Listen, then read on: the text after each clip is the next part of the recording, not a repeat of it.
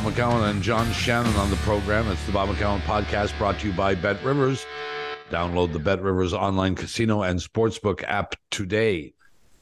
Well, the Blue Jays have their home opener uh, tonight, coming off a, a, rather successful road trip. Uh, you don't want to start the season with 10 games on the road, but the Blue Jays did just that. Now they get a chance to get some home games under their belt, and they get their, you know, they open their, I was going to say new stadium, but the renovations to the stadium yeah. uh, tonight. People get a chance to see that. Tomorrow night, we get the Toronto Raptors against the Chicago Bulls in the first playoff game of uh, the year. It's a win or you're out kind of scenario. And the head coach of the Toronto Raptors is talking about the possibility of not being the Raptors head coach next year. Or at least taking a step away and thinking about his future. Well, we know he's doing that and probably will do that after this game and what however many others there are.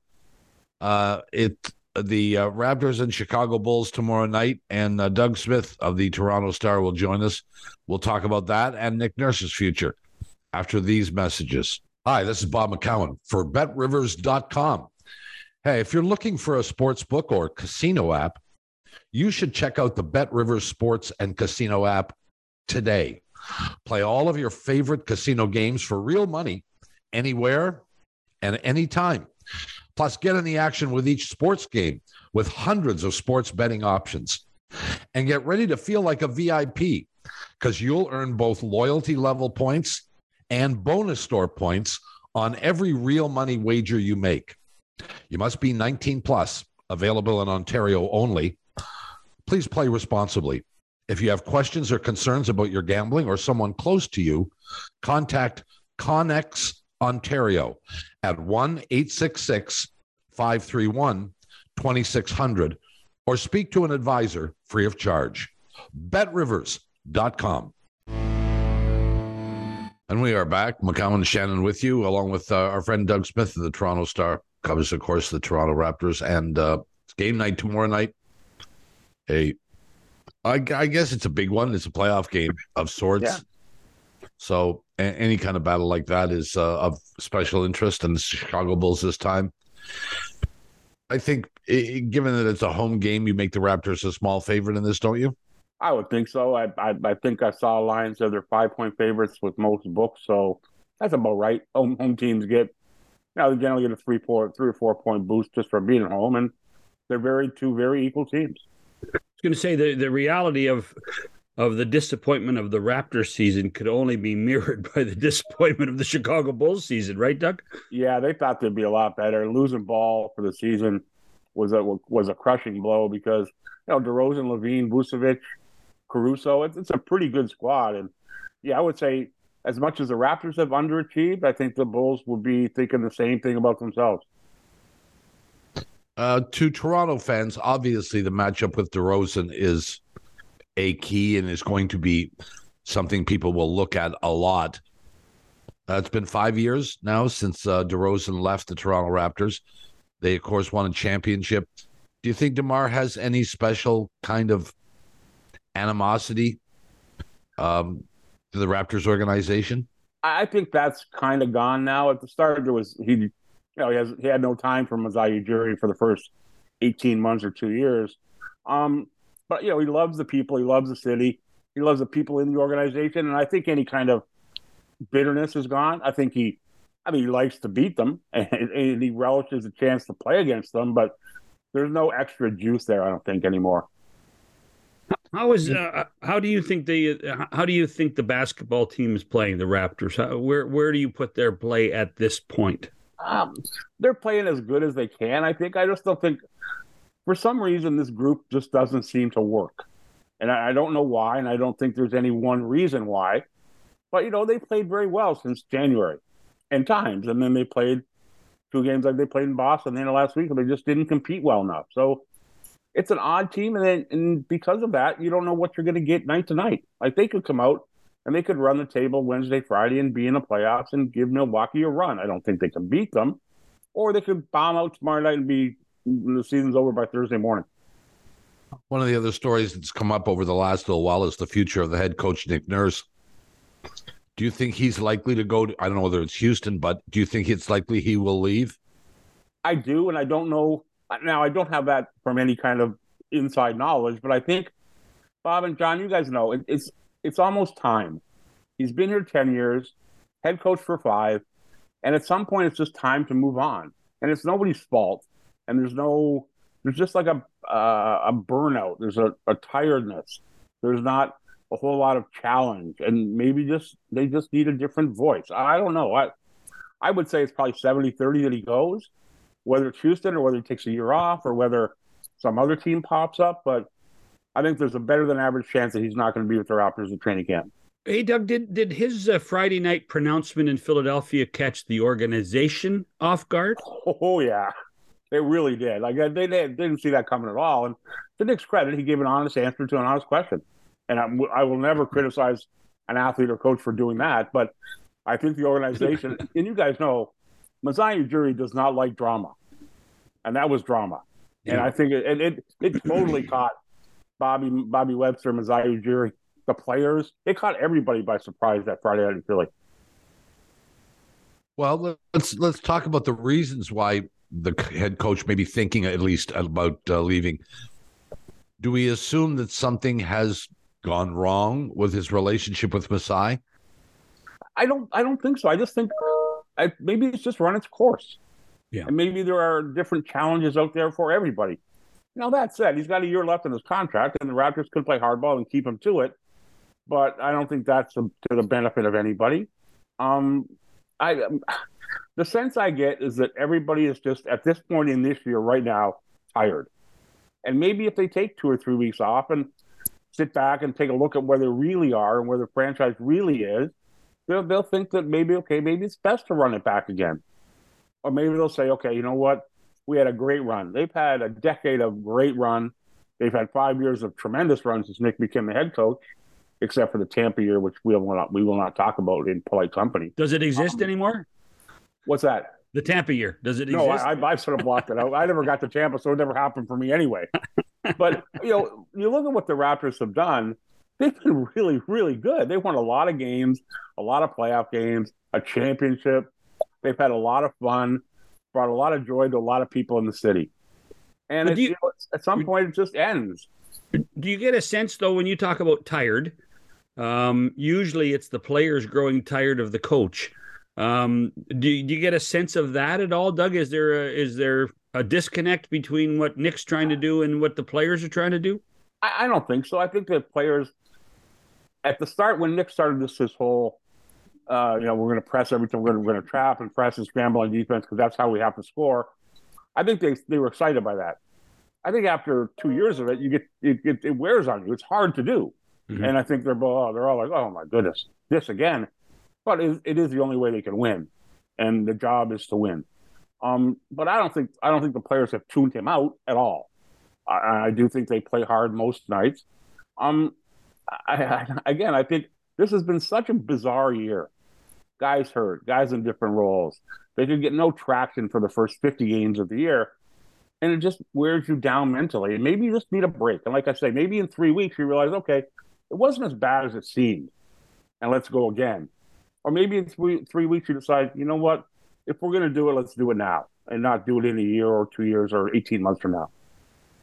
It, I, I may be hundred percent wrong, but it seems to me that this comes up because Nick Nurse is frustrated, and probably frustrated with the front office that they haven't made more changes. That they haven't given him the kind of team that he can win with. And well, you know, the, the, the only move that they made during the season, of course, was the Poeltl deal, and it was a pretty good deal.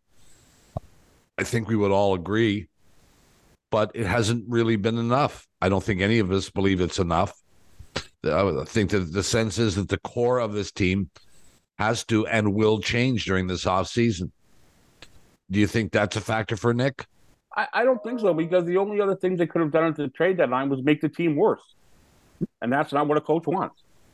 I, the, the only other moves at the trade deadline were to, to divest themselves of Van VanVleet, Trent, Anunoby, Siakam, one or two of those guys, and that would have spent the last 30 games would have been playing for lottery balls.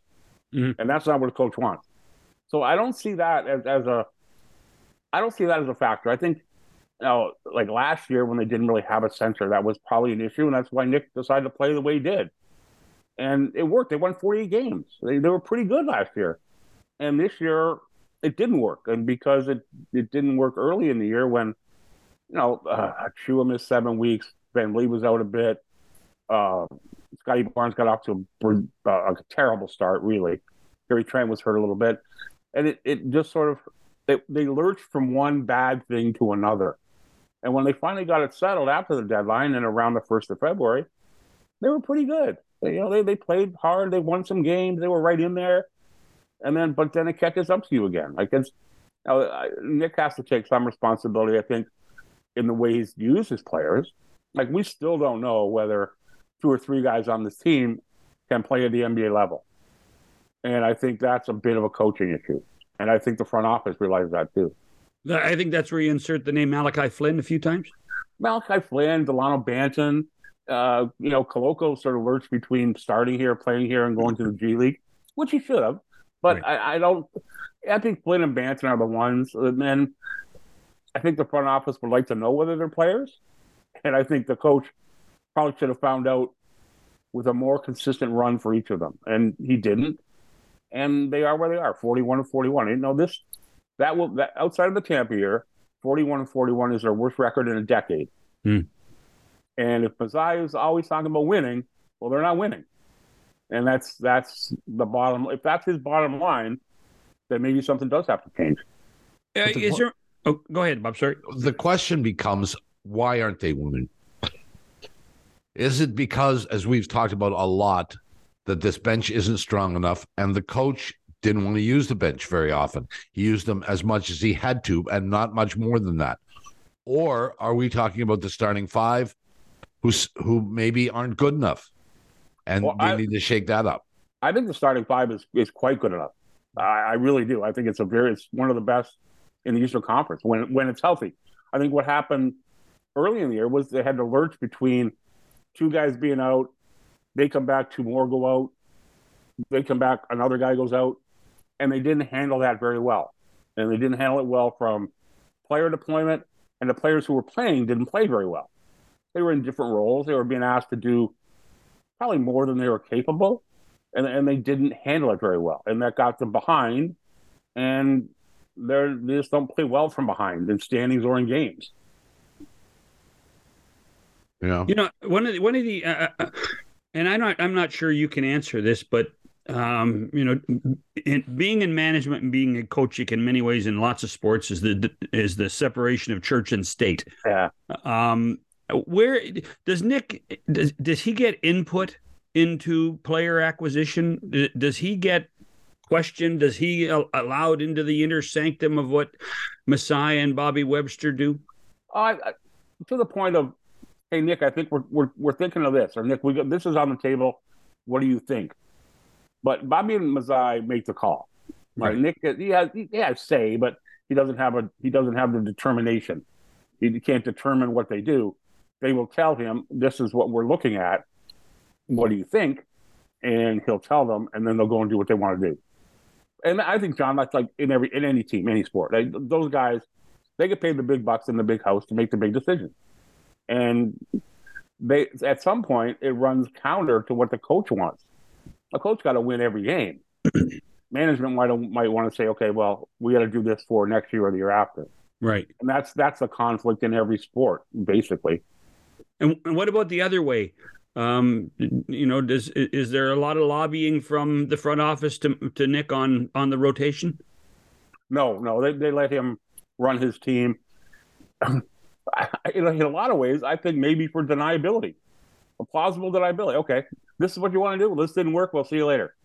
Or yeah. you know, they they got they got to let him do what he does, and see how it turns out. And I think Nick realizes that's my responsibility. And if it works, I'm going to get a three year contract extension. If it doesn't work, I'll be coaching somewhere else in 18 months. Well, here's a question.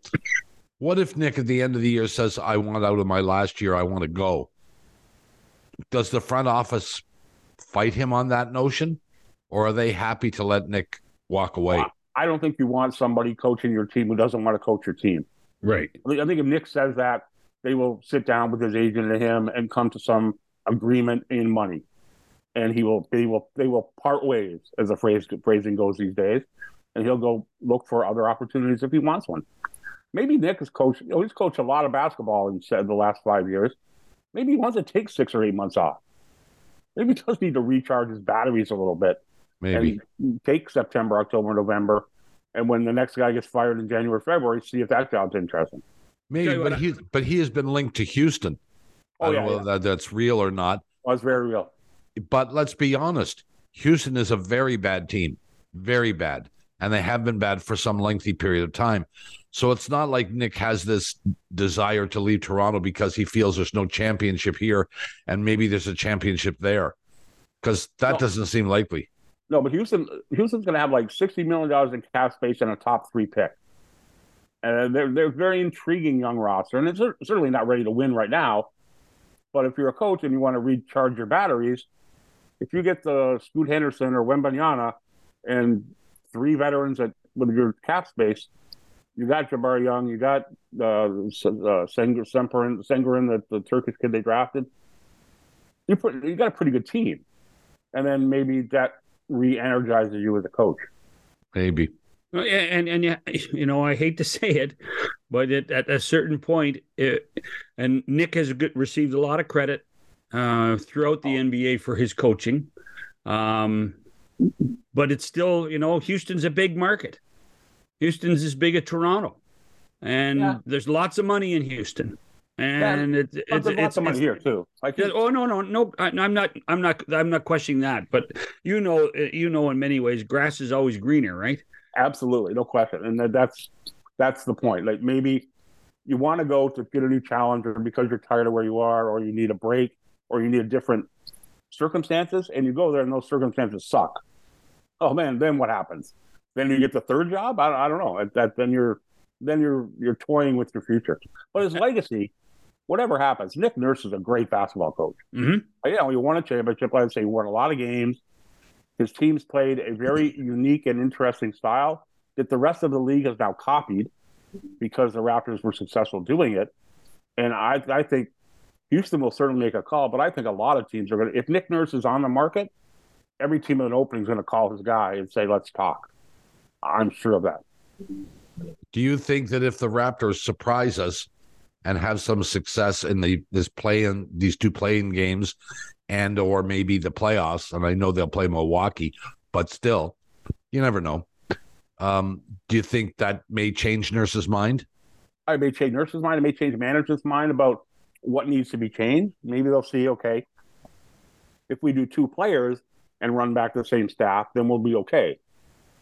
I think that I think that the two play-in games, and if they get to the Buck series, I think it's going to be a big factor in what Masai and Bobby do. I think they have in their mind now that they need this team. Just there's something wrong. There's something missing. It's just it can't get good enough in this group, so they got to make personnel changes. Whether those personnel changes involve the coach, if they have success in the next three weeks, it, it may change their mind a little bit. It may change Nick's mind a little bit. It may be okay. Hey, this is fun. This can work here. Let's let's go. And then who knows what happens in the summer. Well, you have questions about players who are uh, potentially free agents. They, you know, they have to re- decide whether to re-sign um, uh, VanVleet, Trent Jr., um, Poeltl. Poeltl yeah, too. Poeltl. Although we think Poeltl's an obvious one, but yeah. nonetheless, you know, you have to, you know, you're going to go up against other teams, I guess. Um, do do all these things kind of intertwine?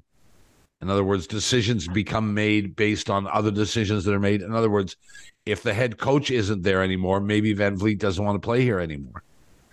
Or if the head coach is not, not here anymore, maybe the organization wants to go a different direction with a veteran point guard. Yeah, they're absolutely intertwined, but I don't know what's first. You know what I mean? Like, right. And, and I think that's the that's the interesting and the frustrating part for fans is that okay, what has to be the first domino? Does Nick have to decide whether he wants to come back, or does Fred have to decide if he wants to come back, or does the organization decide if they want to have Fred and Gary Trent Jr. back? and it, I don't know where it starts. And but once it starts, then it does sort of snowball onto each other and, and where this team will look in September when it gets back together again. Yeah. Well, and the and the other aspect of it is is that, you know I look at Poeltl who, you know, loves playing in Toronto, loves the city, uh, but maybe he doesn't like what he sees in in the locker room. Maybe he doesn't like what he sees on the court. Yeah. Or, I mean, Every- there's lots. There's lots of elements to this, lots of different sides to this story, isn't there? Oh, there are. There, we you know we don't know because players, while they are honest, they are not totally honest. Right. We don't know if one guy says, "If that guy's here, I'm not coming back," and I, we don't know if that's out there. And I don't think it is. They seem to get along, but they don't seem to have a lot of fun. You know what I mean? Like it doesn't, it doesn't seem to be a, a very fun group to be around. And I think there's going to be a little bit of that. Like, if if we're running back exactly the same group, I don't want to be here. And I, I haven't heard that yet, but when this thing ends, maybe you'll start hearing a little bit of that kind of stuff. But to be the devil's advocate, isn't isn't that just not winning It, yeah, absolutely. Yeah, potentially? yeah, yeah. The chemistry is great when you're winning. The Yeah. chemistry great in every sport. When you win, oh, they got such great chemistry. Well, they're also 50 and 22. Of course they do. Yeah. It's nuts, right? That's what it, it's- all this talk of team chemistry and locker room leadership. It's all boo-ha because if you win, everybody loves everybody. And when you, it's how it's how s- quick the sniping comes when you start to lose Right. that is telling to me. And I haven't I haven't seen a lot of or heard even privately from players in conversation around locker rooms. I haven't heard a lot of sniping about this guy, about that guy, about this style of play, this call in this game. I haven't heard that yet. I think it's probably there because they are 41 and 41 and Fred VanVleet and Pascal Siakam and OG Anunoby, they're not used to this. Uh, this is this is all new to them, this not being good. You know, they're winning 56, 58, 54 games every year. All of a sudden you're not? Well, I think you get your chemistry goes in the toilet pretty quickly. Well, remember it was, you know, several months ago, but we spent some considerable time talking about Anunoby and the fact that he it was reported he didn't want to be here, that he wanted to trade. Whether that's true or not, we don't know for sure. But even that that story, whatever it was, is indicative of exactly what we're talking about. Maybe there's more going on, maybe there's more negative going on than we are aware of and it just came out as an Anunoby thing. Well, I think it's Maybe- absolutely that's that's absolutely possible. It, you can tell by guys' demeanors; they're just not they're just not happy. Like Pascal Siakam is generally a very upbeat, positive, happy guy. Mhm. He hasn't been that way in a while. Now, is that because they're forty-one and forty-one, or is that because he doesn't like so and so, doesn't like the coach? I we don't know, and until the change is made, the problem is no one's going to be really honest about it until after things happen Right. and then we find out, and that's too bad. But they're smart; they don't tell us stuff right now. Do you do you have any sense that um, management, uh, Masai in particular, is prepared to tear this team down and start No. over? No, because it it would take you three years to tear it down, and then it would take you five years to build it back up. And they don't have eight years of their lives left. They don't want. They don't want to do that. They have no appetite for that at all. They will. They will make a major move if it's necessary. But even if they were to trade Siakam or let VanVleet go or trade Anunoby, there'd still be a pretty good core there. Mhm. and I, it would take uh, it would take a lot of doing to get really really bad, and they they have no appetite for that at all, at not at all, and I don't blame them because I'll tell you anybody proponent of tanking, they should have to watch the Detroit Pistons this year because that was absolutely god awful. The the Detroit Pistons. Could, I, I was going to wait and hold off on this one. Yeah. You can you can My you guy. tell me what Dallas is doing? Oh man, isn't that something? What a mess that is. I mean, I don't know what they're going to do. Now they got to decide if they're going to give Kyrie Irving 120 million dollars for four years or whatever the number is, like some stupid big number. Does that keep Doncic happy? Are the how much? What is what is the league going to do to them for their shenanigans on the weekend? Cost them a draft pick? Fine them millions of dollars? well, something's got to happen. and and Jason Kidd made it pretty clear it wasn't my decision. No, exactly. Yeah, well, I think there's another job that's probably going to be open in about three weeks. yeah. And if Nick's like if Nick's like Texas, maybe he wants to go to Dallas instead. Well, I just but I mean, does it? I mean, I, I know we're talking more Raptors, but I, I, this this one's been sticking in my cross since they actually traded for Kyrie Irving. Yeah, it still I- made, it made no sense then, did it? No, my my opinion of Kyrie Irving hasn't changed in a decade. He will ruin whatever team he's on, as has been the case in the end of Chicago, end of Cleveland, Boston, Brooklyn, Dallas. This is not this is not new. This is not new to anybody who's watched what he's done to the dynamic of a team everywhere he's been. Everywhere he's been. And I I think you get you're asking for trouble and you're going to get it when you obtain him. And it's been proven in every city he's gone to since he left the Cavs. Is he just an unlikable person? I think he's a. I don't know him as a person. I can't say if he's a good guy to sit and have a beer with or talk to about Yeah. things, but as a teammate, you're not going to find a lot of people who are who are happy to be with him because Right. everybody around him wanted to get out, and I think that's and organizations that get him have good teams that all of a sudden are not good teams. Right.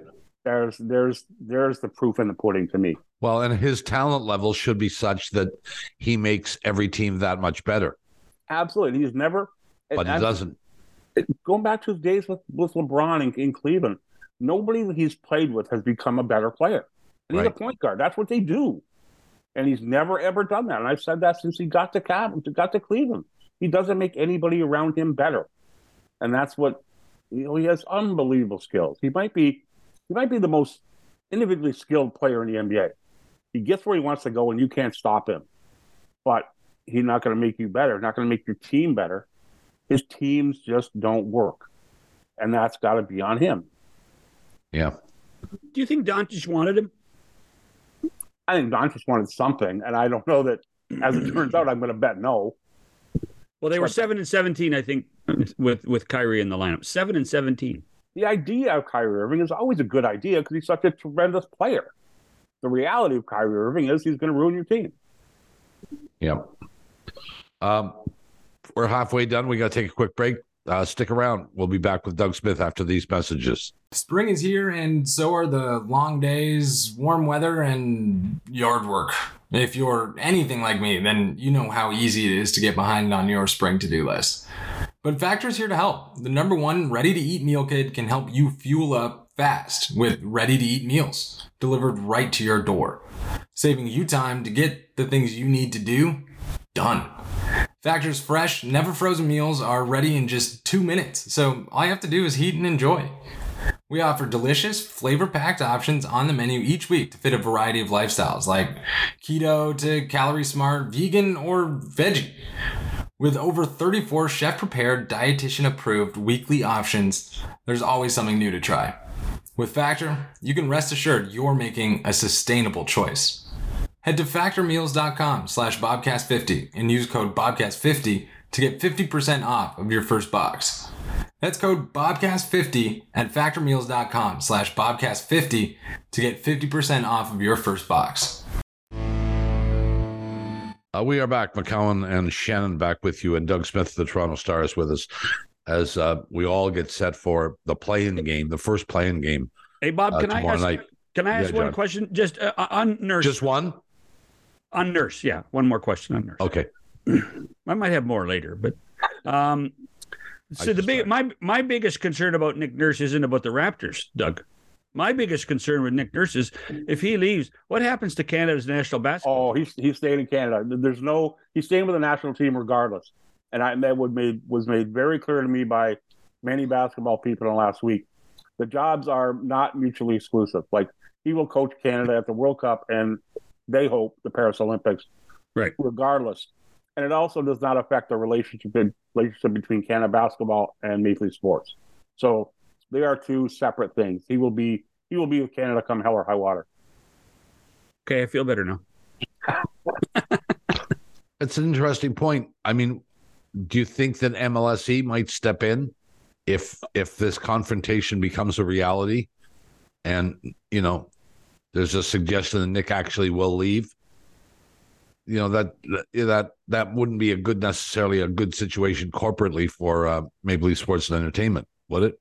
Um, if, if he wins with Canada, will be because he's he was their guy and he helped they helped put him in there. But Canada basketball hired him on his coaching bona is not because he was a Raptors coach. Right. And that's that continues to this day and will continue through his contract goes through the Paris Olympics.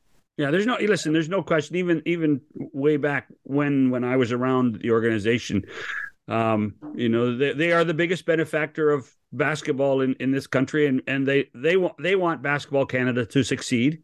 Yeah. Um. I mean, look look at the relationship they had when Glen Grunwald was running basketball Canada, former employee.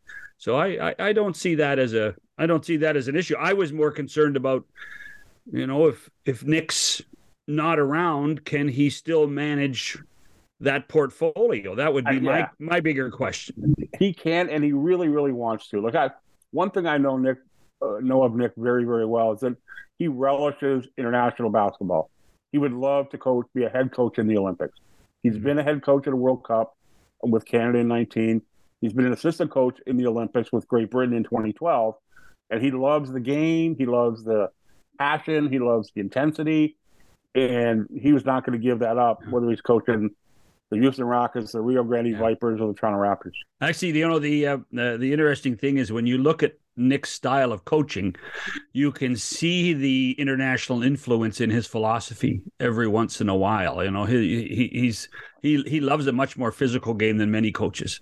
Yeah, physical, running up and down, a lot of Yeah. driving kick, a lot of stuff, a lot of stuff going on, Yeah, a lot of a lot of zaniness, pressing and trapping and stuff like that. And and in a, in a 40 minute FIBA game, that works. In Yeah. a 48 minute, 82 games regular NBA season, nah, I don't think so. Not over a long time, not over a long period. This uh, I know this is sort of turned into the Nick Nurse show, and uh, uh, that was not our intention, and it shouldn't be our intention.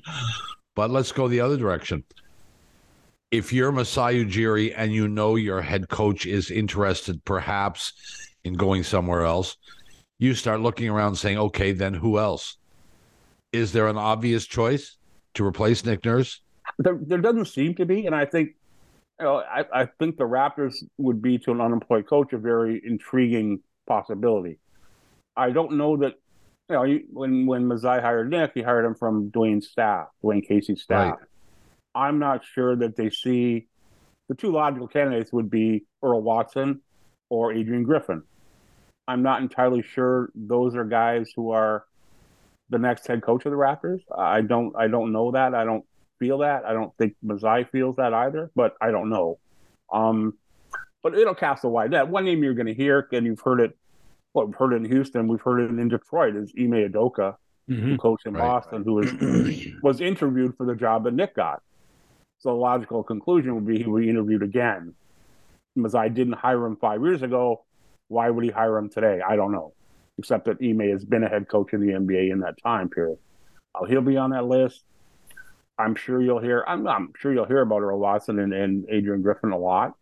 Um, other than that, you know, Masai, he's he because he keeps things so close to the vest. He might would he go look at a guy like Sergio Scariolo, bring back our friend from Spain as a as a thing as a as a new angle to this? I, I don't know. I, I'm sure I'd certainly give him an interview, certainly talk to him, see if he could knock my socks off in an interview situation. But I, I do think if the Raptor job is open, and again, we don't know that it will be. I think it might be, but if it if it is, it's going to be pretty attractive. And there's going to be a bunch of guys looking at it. I don't know, but one of the names I thought originally would have been Damon Stoudamire, but he's now gone to college and he's going to go, and he's quite happy there. Right. I thought I thought he probably should have got a look if it gets open, but he's quite he left Boston to go coach at Georgia Tech, so that's not a possibility. Well, one of the another name, and uh, this is just pie in the sky for me, is a guy that was in the organization, left to go, go to college, and, you never know. Is Jerry Stackhouse? Stack's I think Stack's going to get going to have a big line on that job in Detroit. You do. But yeah, he'd, he'd absolutely well Stack in Detroit would be would, would one. He had success within this oh, organization he won, in the won, G League, right? won, won a championship with the 905s. Yeah. You'd absolutely have to talk to him. Um, you're gonna. I'm sure you would hear the name Jama Mahlalela, who left here that I was on the front of the bench with the Golden State Warriors. But I'm not sure Jam is ready to be an NBA head coach. Stack might be. I certainly would. Certainly would call him up and say, "Hey," or his agent should certainly call up and say, "Hey, you want to talk?" Yeah. But whether he's ready to leave Vanderbilt, I don't know. Whether he likes college as opposed to the pros, I don't know. but Stack would be great. I love Stack. Great quote, good guy, and The- wins, wins. His team Yeah. wins. Doug, the, the, the Udoka one is an interesting one still um, for, for lots of reasons. The the stigma of why he Yep. was forced to leave Boston, d- does that have any effect or influence? Because there are other jobs that, I mean, he, let's face it, he was supposed to go to Brooklyn. Right, Uh, right. and and and they backed off. Uh, I I say this with a, a tremendous amount of respect. MLSE as a company is very very in tune with, in the human resources area of and really concerned about its employees and the optics of what goes on. You can see it at every event they run now. Yeah. Um. And and so you you have to wonder if that's a factor as well. Oh, it would be absolutely be a factor, and there would have to be a lot of hard questions asked, and a lot of hard answers given, and a lot of public. They could not keep. They would have to be very transparent in what they were told, and I, I think that might be the breaking point. I don't know. I don't think it would work because John, you're right. MLSE prides itself on its its inclusionary vision. It's Yeah. it's uh, the way it treats women in the organization, promotes them, um, makes them empowered and I think it would be a terribly hard sell. But um, they would certainly, if it got to an interview stage, and I think it would be, there would have to be a lot of very difficult questions asked, a lot of difficult answers given, and those answers would have to be given to the public. And I'm not sure that that works out at the end. Look, there aren't many jobs as head coach of the NBA, and so uh, anyone that comes open is going to be desired by a significant number of people. Having said that,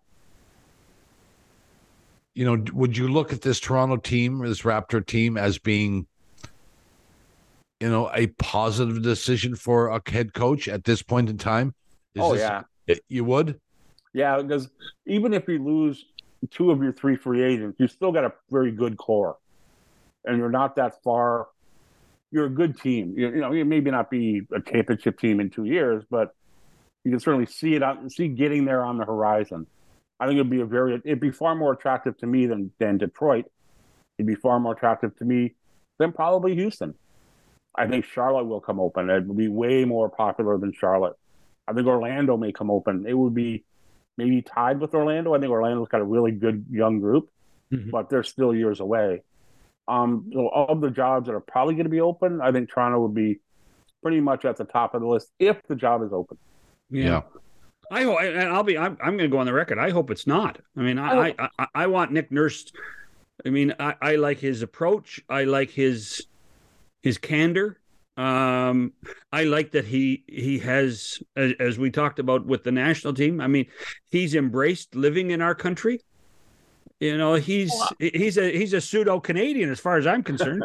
Yeah, I don't I don't want him to go. I think he's a I think he's a very good coach. Of the coaches that we've talked about, the names we've kicked around, he's by far the best coach. Um, so I personally, I would like this somehow to work out. If that means player movement or philosophical changes in the way Nick coaches, maybe, but I certainly don't think he should be unemployed. And I certainly don't think there's going to be a necessarily a better guy to get if he goes.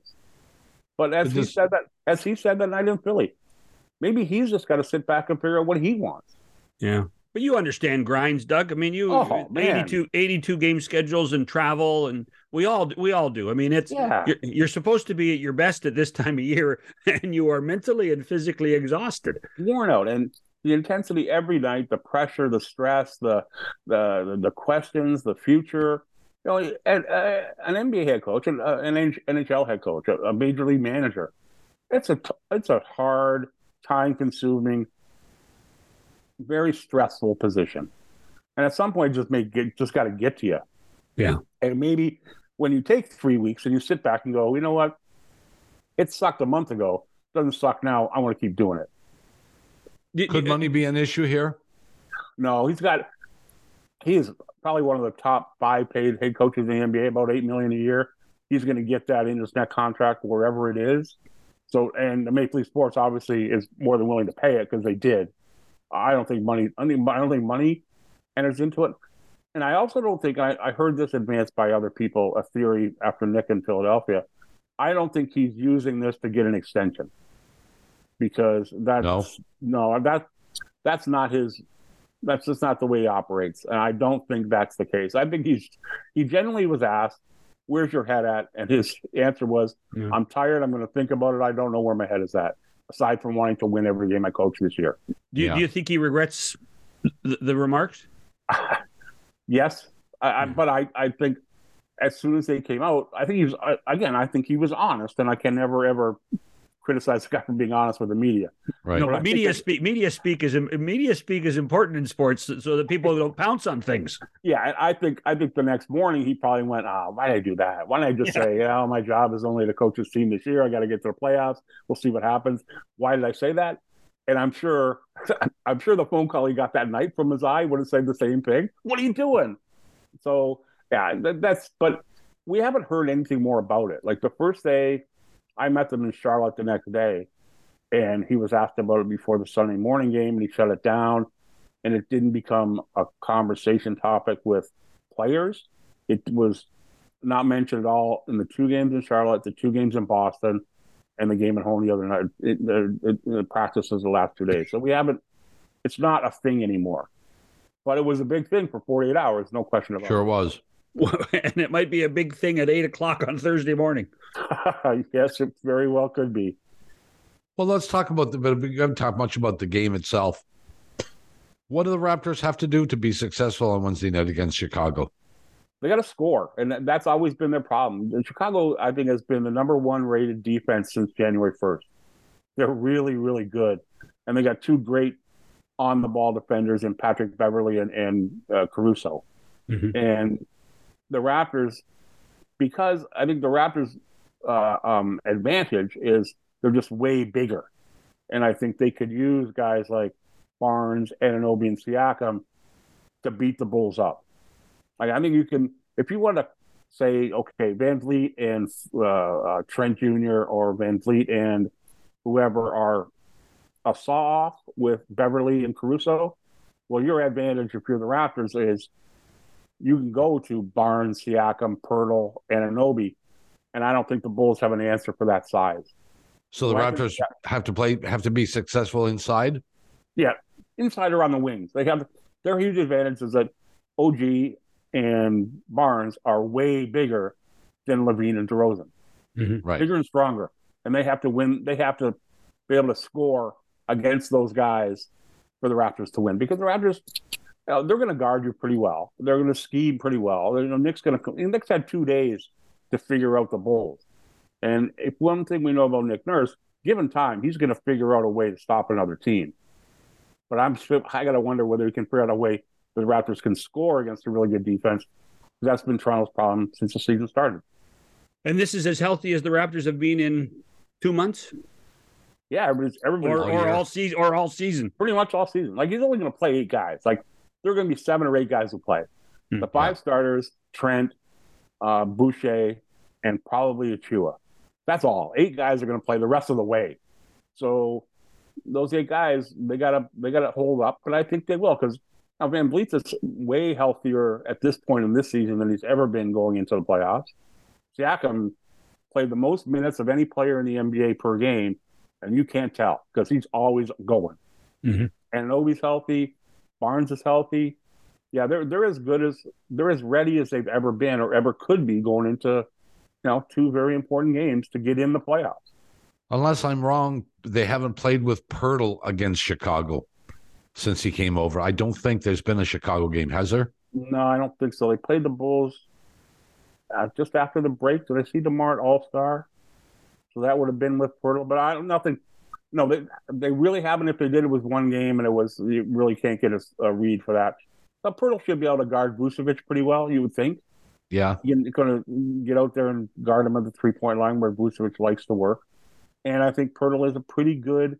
He's a very very good passer and a very good uh, um roller to the rim inside. I think he he could Yeah. have a big night. He could absolutely have a big night. Yeah. He could be a key factor, right? Yeah, he could be because he gives them that scoring, that little jump hook, that little roll, to, that short roll to the rim that they've never ever had, and he's able to pass out of it too. And when he passes out of it, maybe you got guys in a corner now, Trent and Anunoby, who could make a three, and that's going to be the huge. That's going to be the thing. Well, maybe. Yeah. Maybe, yeah, And, maybe, yeah, yeah.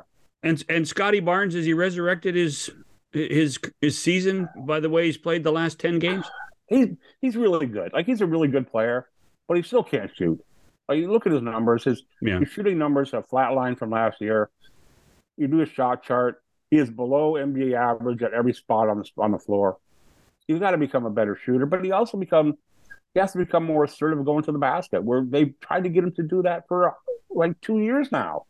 Go and punish guys because he's like legit 6'8", 280. He's a big kid, and he, they got to get it through his head that he can't sit out there and pass the ball all the time. He's he's a great passer, sees the floor unbelievably well, but he's got to use his skill on the block, getting in the paint, doing stuff, and punishing people down there. And he hasn't done that enough all year. Well, you know, and that's interesting because we say, okay, you can look at him and say, well, he's only, you know, he's only had two years, but he's had two years Yeah, to try and exactly. figure yeah. his game out, and And- and he hasn't been able to. And he's been told every day this year. Like this is not new. This we want Scottie Scottie to punish guys in the paint. It's not, Yeah. it's not a new philosophy. They've been saying that at the end of last year. And Exactly. they're still saying it this year. I, I, I have huge respect for Scottie Barnes' basketball skills. His IQ is there. He's a, but his game has. I'm not sure you can say he's a better player today than he was at the end of last year. No, he was. He I isn't. think- And for He a guy who isn't. was a rookie of the year, that's that's that's an indictment. Yeah, Yeah. but uh, sophomore jinxes occur. So, you know, right? They do. I mean, people because you start to believe all the hype. You know, we would have we would have beat Philly if Scottie hadn't got hurt. We, you know, look, look at all, and I, it's all the off court stuff too. Scottie became the face of this franchise this last summer in Yeah, so many ways. Things like that affect people. Yeah, the way I don't think uh, I think things came so easily to Barnes last year that he didn't understand how much work was involved to become a better NBA player. Hmm. And I don't think he. I know for a fact because players, coaches, and people in the organization have told me this. He did not spend enough time last summer working on his game, and that's when players get better. And he's got to do that this summer. He has to do that this summer, or he becomes just another guy who's a pretty good player in the NBA. You when know, he I think that's what he. I, I think that's what he is right now. I, I think. I think everybody has has overrated. Well, Scottie he's got a pretty good performance. upside. He's got a pretty good upside. Oh, he, he, he could be an all star. He could be a perennial all star. Well, that's just it. but if he was him. great, but he hasn't been, been that guy. No, and it's on him to learn how to become that. And Yeah. that's that's And does he gonna want be- that? Well, that's the que- that's the question. Is he willing to do the work to become that? And Right. you hope the answer is yes, but you don't know because so far the answer has been no. Yeah. You wouldn't trade him though, would you? You know what? I, the only reason I wouldn't trade him is his contract's so low you can't get a lot back for him. Right. But I certainly I would have put him in a Durant trade last year in the summer, and I said that and I wrote it. And I Yeah. would certainly, I would certainly not trade him because he has such great promise. I would certainly, if Masai going out this summer wants to do something, and he's willing to trade anybody, Barnes is not untouchable at all, in my opinion. And Yeah, I agree with you. Nor should he be. Nor should he be. Well, at 41 and 41, nobody should be untouchable. A hundred percent, John. A hundred percent. And for a team that is used to winning and has consistently won, Right. It's not like forty-one and forty-one is overachieving. Forty-one and forty-one is a bad year for the Toronto Yeah. Raptors. Yeah, you're right. Uh, we've only got a few minutes left. Uh, give me your give us your prediction first of all. Chicago tomorrow. I think the Raptors will get them, and then and then they'll have probably. I think they'll have to go to Atlanta on Friday, and I think they can get Atlanta too because Atlanta's not that good. But I think I think tonight's the tough one, and or Wednesday night rather is the tough one because the Bulls are really good. They they have a they have a possibility of being a very good team, but they're like the Raptors. They just sort of futz around and don't win. So I think the Raptors get them at home. Uh, interesting. Do you think you think Atlanta beats Miami? No, I think Miami will win at home. I think Miami's tough. Miami's like a like a Exactly. tough. so they go to team. Atlanta. Yeah, the Raptors have to go to Atlanta on Friday. See, you can't, you don't understand the play-in system, Bob. I've been telling, talk to you about I got this it. I got it. I got it. I figured it out. Yeah. Um, and then we then we got to go either come home from Atlanta on Saturday or go to Milwaukee for Sunday. right. Exactly. Well, Well, at the least beer- there's a chance. and the beer's Through cold. in most through much of the season, it looked like there might not even be a chance to go to do any of that. Oh, hey, they wanted to, to be able to determine their own destiny. Well, here you got 48 hours to do it. Let's see what you're made of. Bang on. Yeah, it's a, it's a crummy system, but nonetheless, it is what it is. You got to live with it. Uh, Dougie, enjoy the game tomorrow night. Let's hope it's not Nick Nurse's uh, swan song. Nah, I, I hope not. I really, really hope not. But I hope it's a, I hope it's a good game and a lot of people have a lot of fun because it hasn't been a lot of fun year, and I think the players, the coaches, the fans deserve a little bit of fun at some point to end this. Good, thing. good interesting thought. Yeah, having fun. What a thought. Go figure, eh? Yeah. Jeez. Thank you, pal. We'll All right, see you soon. All right, we'll talk to you down the road. Cheers. Doug Smith of the Toronto Star. We'll be back in a moment. When was the last time everyone agreed on what's for dinner? You want Chinese food, they want pizza, and someone is always craving froyo. Well, there's something for everyone on DoorDash. Ordering is easy. Open up the DoorDash app, choose what you want from where you want, and your items will be left safely outside your door with our default contactless delivery setting. For a limited time, our listeners can get 25% off and zero delivery fees on their first order of $15 or more when you download the DoorDash app and enter code BOBCAST23. That's 25% off, up to $10 in value, and zero delivery fees on your first order when you download the DoorDash app in the App Store and enter code BOBCAST23. Don't forget, that's code BOBCAST23 for 25% off of your first order with DoorDash. Subject to change, terms apply. We're back, and our thanks to uh, Doug Smith for being with us. Uh, I mentioned earlier it's the Blue Jays uh, tonight against uh, who? Detroit Tigers, I think. Yeah. Um, one of the worst teams in Major League Baseball. That's okay. But uh, by the time people are listening to this, the game will have started or maybe be even be over. But nonetheless, we're we are sitting here waiting for, with an- some anticipation, about the first home game. The the first home game in baseball t- tends to mean a lot, or they try and make you feel it means a lot. What does it mean to you? Uh, 20 minute delay. Yeah, You know, I mean, let's face it, it's uh, there's pomp and circumstance. There'll be a great anthem. There'll be player introductions. Uh, but once all that stuff happens, you know, first pitch and and you're, you're playing baseball. So uh, and and at this time of year, every time you turn the TV on, there's a home opener. Uh, and so you you have to wade through the the time to do that and then then you get to the game so it it's it's cool i think that there's a little more anticipation bob uh here because of the uh, of uh, what Rogers has done to the uh, to the ballpark to make it Right. more fan friendly, which is kind of exciting. Um, but you know, it, it, it we're going to have to take a wait and see attitude. I'm I'm looking forward to going and seeing a game myself to be able to decide whether I like it or not. But I'm sure I will. Uh, this is an interesting team. It's been changed quite a bit. Uh, I don't expect Bichette, Guerrero, uh, and others to continue to play the way they played. But this is a team that looks like it can win a lot of games offensively. Like their lineup, top to bottom, is pretty good. Wasn't that supposed to be the story last year though? Wasn't wasn't that supposed to be you know the, the Maybe. big, the big bats and everything was supposed to be hunky dory and uh, and and they they got off to a really slow start and kind of set themselves up for almost for failure until the second half of the season. Well, no, and look, at pitching is obviously a big part of baseball, and this team has been. I think most of the talk has been about pitching and about starting pitching. Yeah. uh, during the offseason. and we've kind of disregarded the moves that were made, especially in the outfield. But you've got players who can play in the outfield right now, and more importantly, you've got players who eh, like this is not a home run hitting team anymore. You know, all or nothing. Um, yeah, they've hit some home runs the last little while, but they they went like what three games without hitting a home run. Yeah. the start of the season, three or four. It was, it was they went to their fourth game into the top of the ninth There you go. before, before Bichette hit that first home run. and um, and and it looks like you know this team is trying to play for singles and trying to pl- hit the ball the opposite way. It looks like that's a there's a conscious effort to get on base, and there's and they're not stealing bases, but they're taking an extra base on a hit.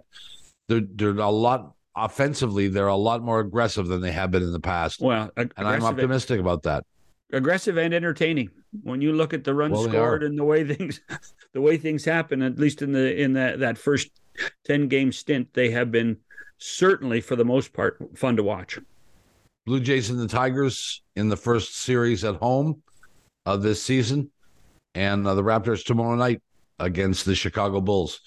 Um, we assume and hope you will enjoy the next couple of days. Uh, for John Shannon, this is Bob McCown. We'll see you tomorrow. Goodbye, everyone.